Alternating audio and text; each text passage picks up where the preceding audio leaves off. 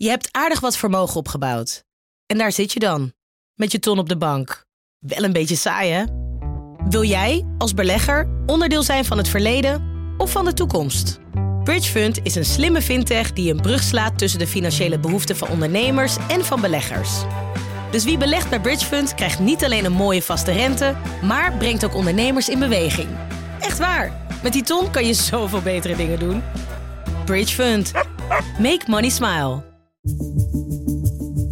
Vanaf de redactie van NRC het verhaal van vandaag. Mijn naam is Thomas Ruip.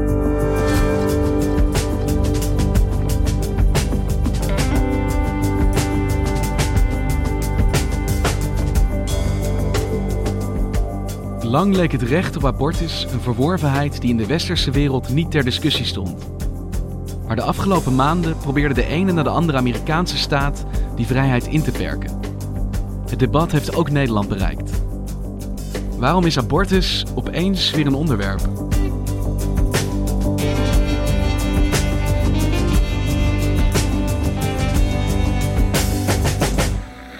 perhaps more than any other issue in American life today, the abortion question is loaded with the emotional arguments of life, death, and morality. Not the kinds of issues a court can finally settle. Het was in een tijd dat civil rights, dus uh, burgerrechten, sowieso uh, een grote vooruitgang boekten. In 1968 had je al de Civil Rights Act. Ook vrouwen streden in die tijd voor meer gelijkheid. En in 1973 culmineerde dat in uh, de federale legalisering van abortus. In de landmark case, dus de mijlpaalrechtszaak Roe versus Wade. The Supreme Court today ruled that abortion is completely a private matter to be decided by mother and doctor in the first three months of pregnancy. En sindsdien is abortus strikt genomen legaal in de Verenigde Staten. Maar het is eigenlijk nooit uh, geaccepteerd.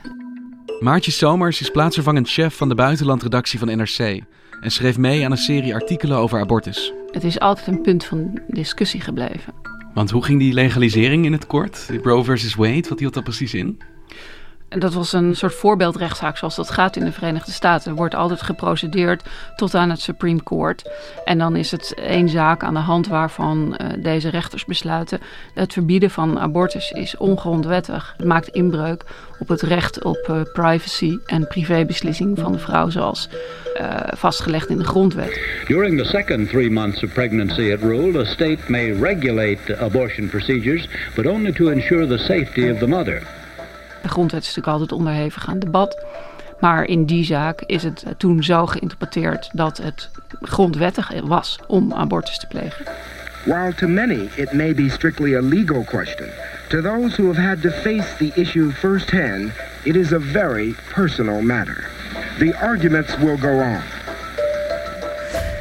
Het is 1973. Ja, maar sindsdien is eigenlijk weer steeds geknibbeld aan dat recht op abortus en wordt het vrouwen zo moeilijk mogelijk gemaakt. Thank you all so much for being here with us this morning. As you all know, Georgia is a state that values life. We stand up and speak for those unable to speak for themselves.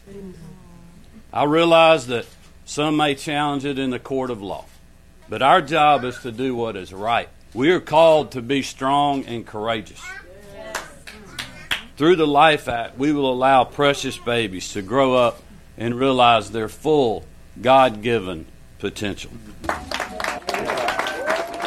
Er zijn bijvoorbeeld wetten aangenomen die zeggen van een abortuskliniek moet in een straal van drie kilometer van een groot ziekenhuis zijn.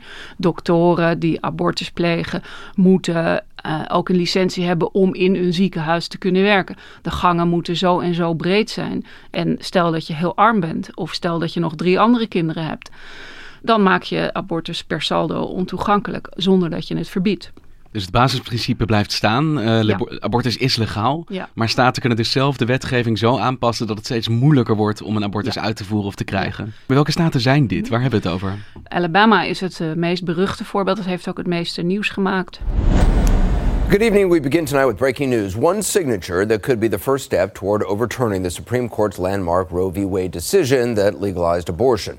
Just over an hour ago, Alabama's Republican Governor Kay Ivey signed into law the most restrictive abortion bill in the country.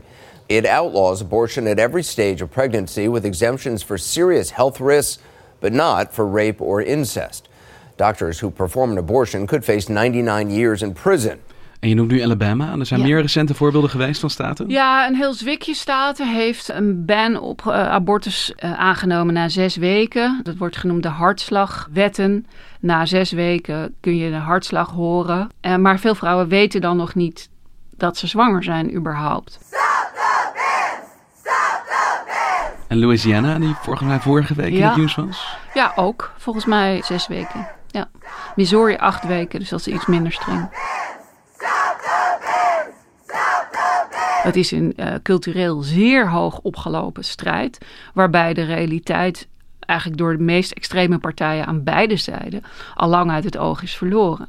Een historica schreef ook: je kan abortus wel legaliseren, maar je kan er ook voor zorgen dat het illegaal blijft voelen. En eh, in republikeinse staten met name wordt er hard aan gewerkt om ervoor te zorgen dat het blijft voelen als iets wat niet mag en ook niet kan. En dat is ook de bedoeling van deze wet. En de senator in Alabama heeft dat ook expliciet gezegd. Deze staat en alle andere staten die willen eigenlijk dat er wordt geprocedeerd tegen deze wetten, zodat de, het juridisch traject kan aanvangen, hoger beroep, hoger beroep. Supreme Court. En dat het Supreme Court uiteindelijk de anti-abortusbeweging de hoofdprijs kan geven, namelijk het wegstrepen van Roe versus Wade.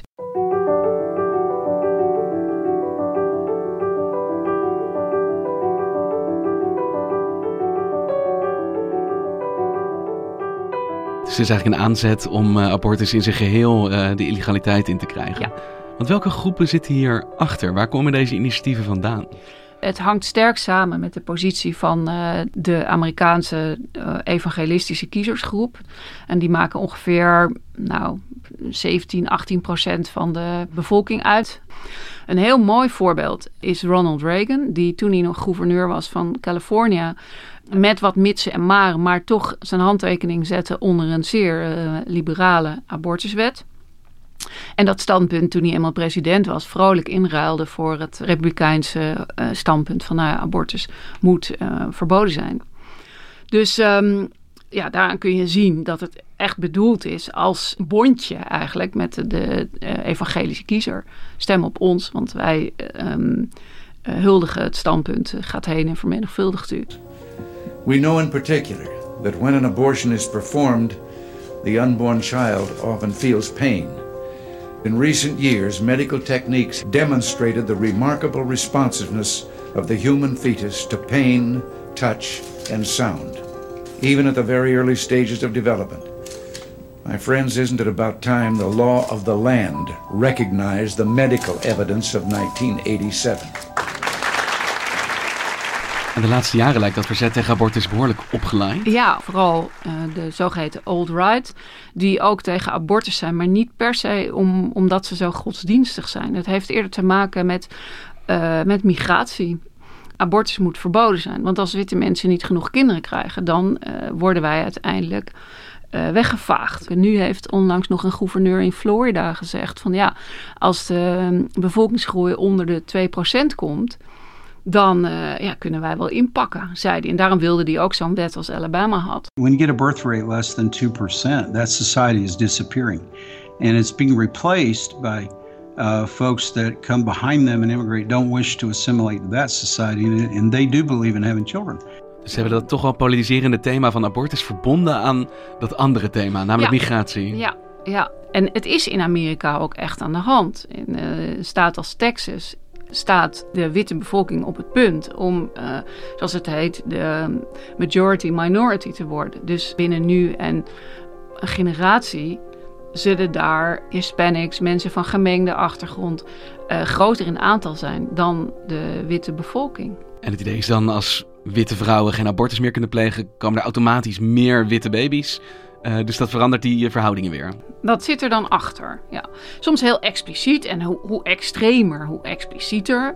Zoals bij deze senator in Florida die dat noemde. Maar ook de schutter in Christchurch, die had zo'n manifest. This is the entire manifesto. It starts out talking about birth rates. He says birth rates, birth rates, birth rates. They must change. White people are failing to reproduce, failing to create families. It's the birth rate, it's the birth rate, it's the birth rate. Dus in, in, in die extreme kringen, op die, in die extreme internetfora, daar speelt de zogeheten omvolkingsgedachte een rol. Van uh, oké, witte mensen moeten wel genoeg kinderen krijgen. En ja, dat heeft consequenties voor je abortusstandpunt.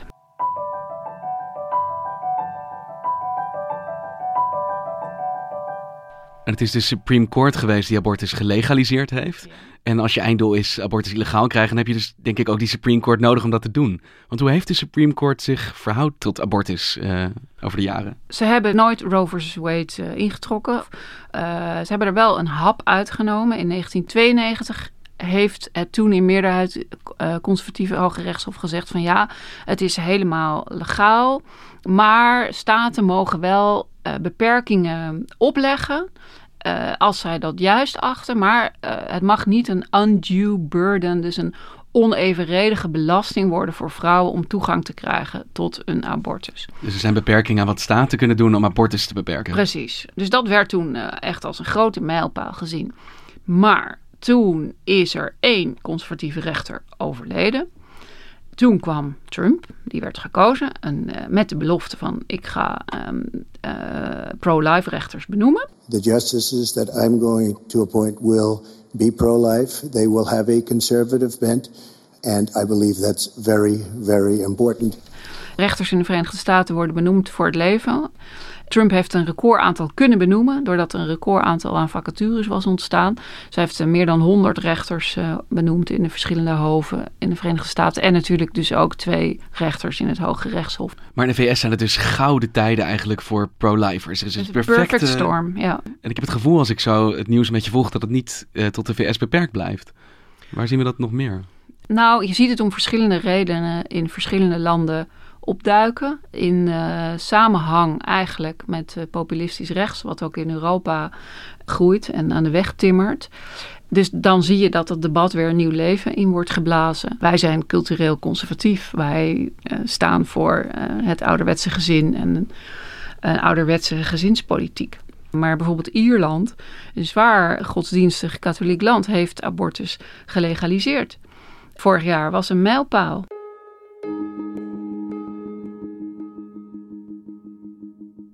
En jij bent Amerika-expert, maar je hebt dit thema van abortus ben je breder gaan onderzoeken.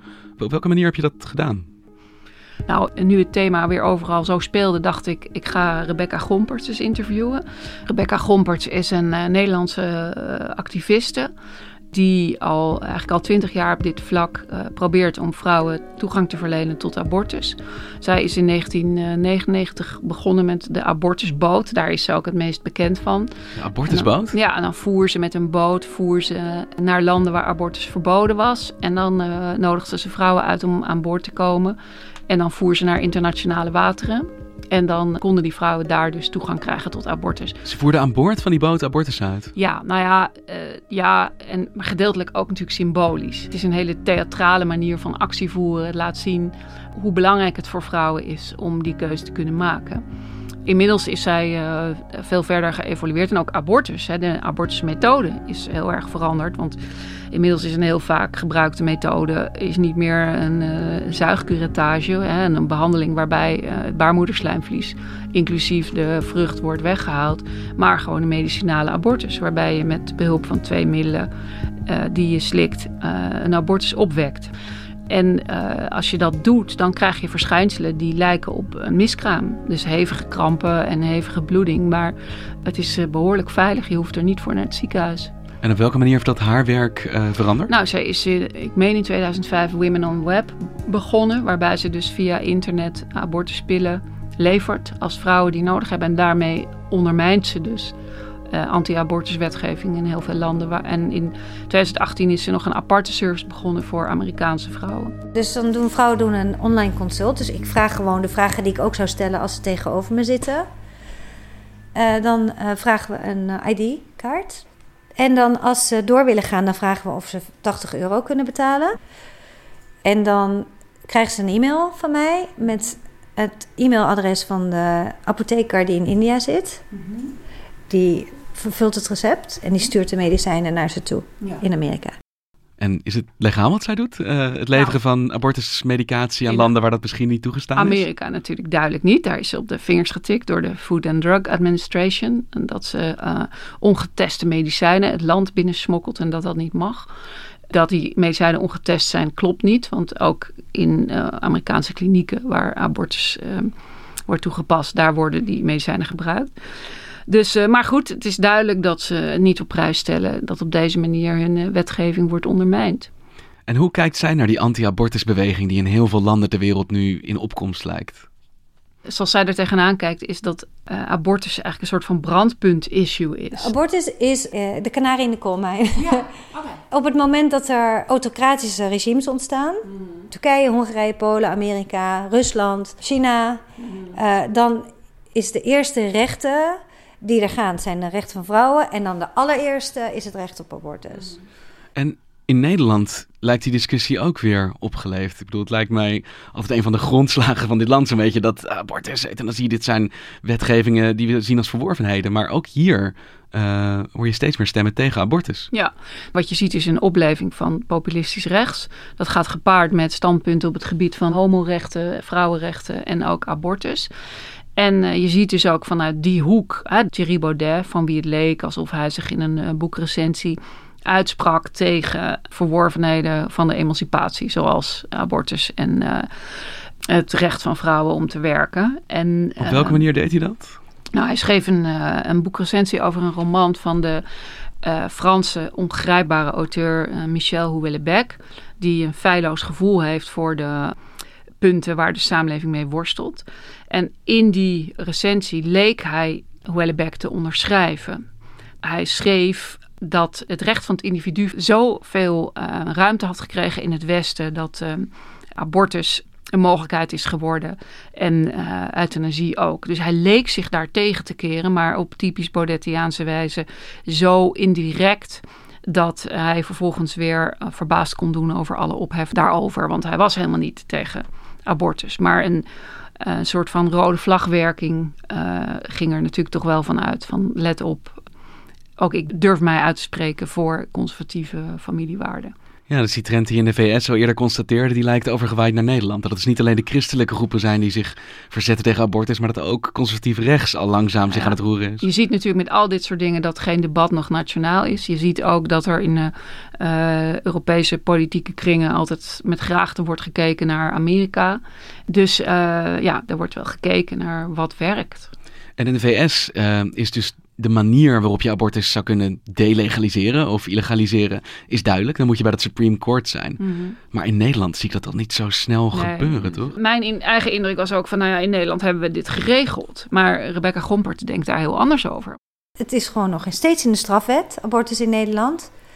De wachttijden, vijf dagen bedenktijd, dat bestaat bijna nergens ter wereld.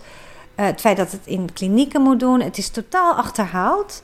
Dus er is zo'n krampachtig geweigerd om gewoon die abortuswetgeving deel te maken van de normale gezondheidszorg. Het staat nog steeds in het wetboek van strafrecht. Ja, dus... Het mag hier, maar onder strikte voorwaarden. In Nederland mag abortus tot vrij laat, tot 24 weken. Maar er is wel vijf dagen bedenktijd. En uh, er zijn niet zo heel veel klinieken. Als je in Zeeuws-Vlaanderen woont, de meest dichtbijzijnde is in Rotterdam of in Zeeland. Dus dan moet je drie uur reizen of vier uur reizen om naar een abortuskliniek te komen. Als je een meisje van 15 bent, als je niet je eigen huisarts hebt die wil helpen, mhm. verwijzen. En dat gaat niet over maar een paar vrouwen, dat gaat echt over een substantieel aantal. Dus abortus is helemaal niet voor iedereen heel gemakkelijk toegankelijk. Zij krijgt ook hulpvragen uit Nederland en dat verbaasde me echt. Ja. Maar dan is het dus wel belangrijk uh, als politici zoals Thierry Baudet, die natuurlijk een enorm groeiende partij uh, mm voorzitten, al voorzichtig aan het flirten zijn met het verbieden van, uh, van abortus. Of geluiden tegen abortus. Of ze het menen of niet. Want als ze dat inderdaad menen, dan is er dus misschien nog wel een weg om dat te doen ook. Zelfs hier. Ze testen draagvlak, denk ik. Baudet die voelt zich heel erg verbonden met uh, alt-right. En dat zijn precies de groepen daar ook die heel erg tegen het recht op abortus zijn. Mhm. Dus ik denk dat ik hem daar heel serieus in neem. En jij? Nou, ik kan mij eerlijk gezegd eh, niet voorstellen dat de politiek Den Haag hier massaal op aanslaat.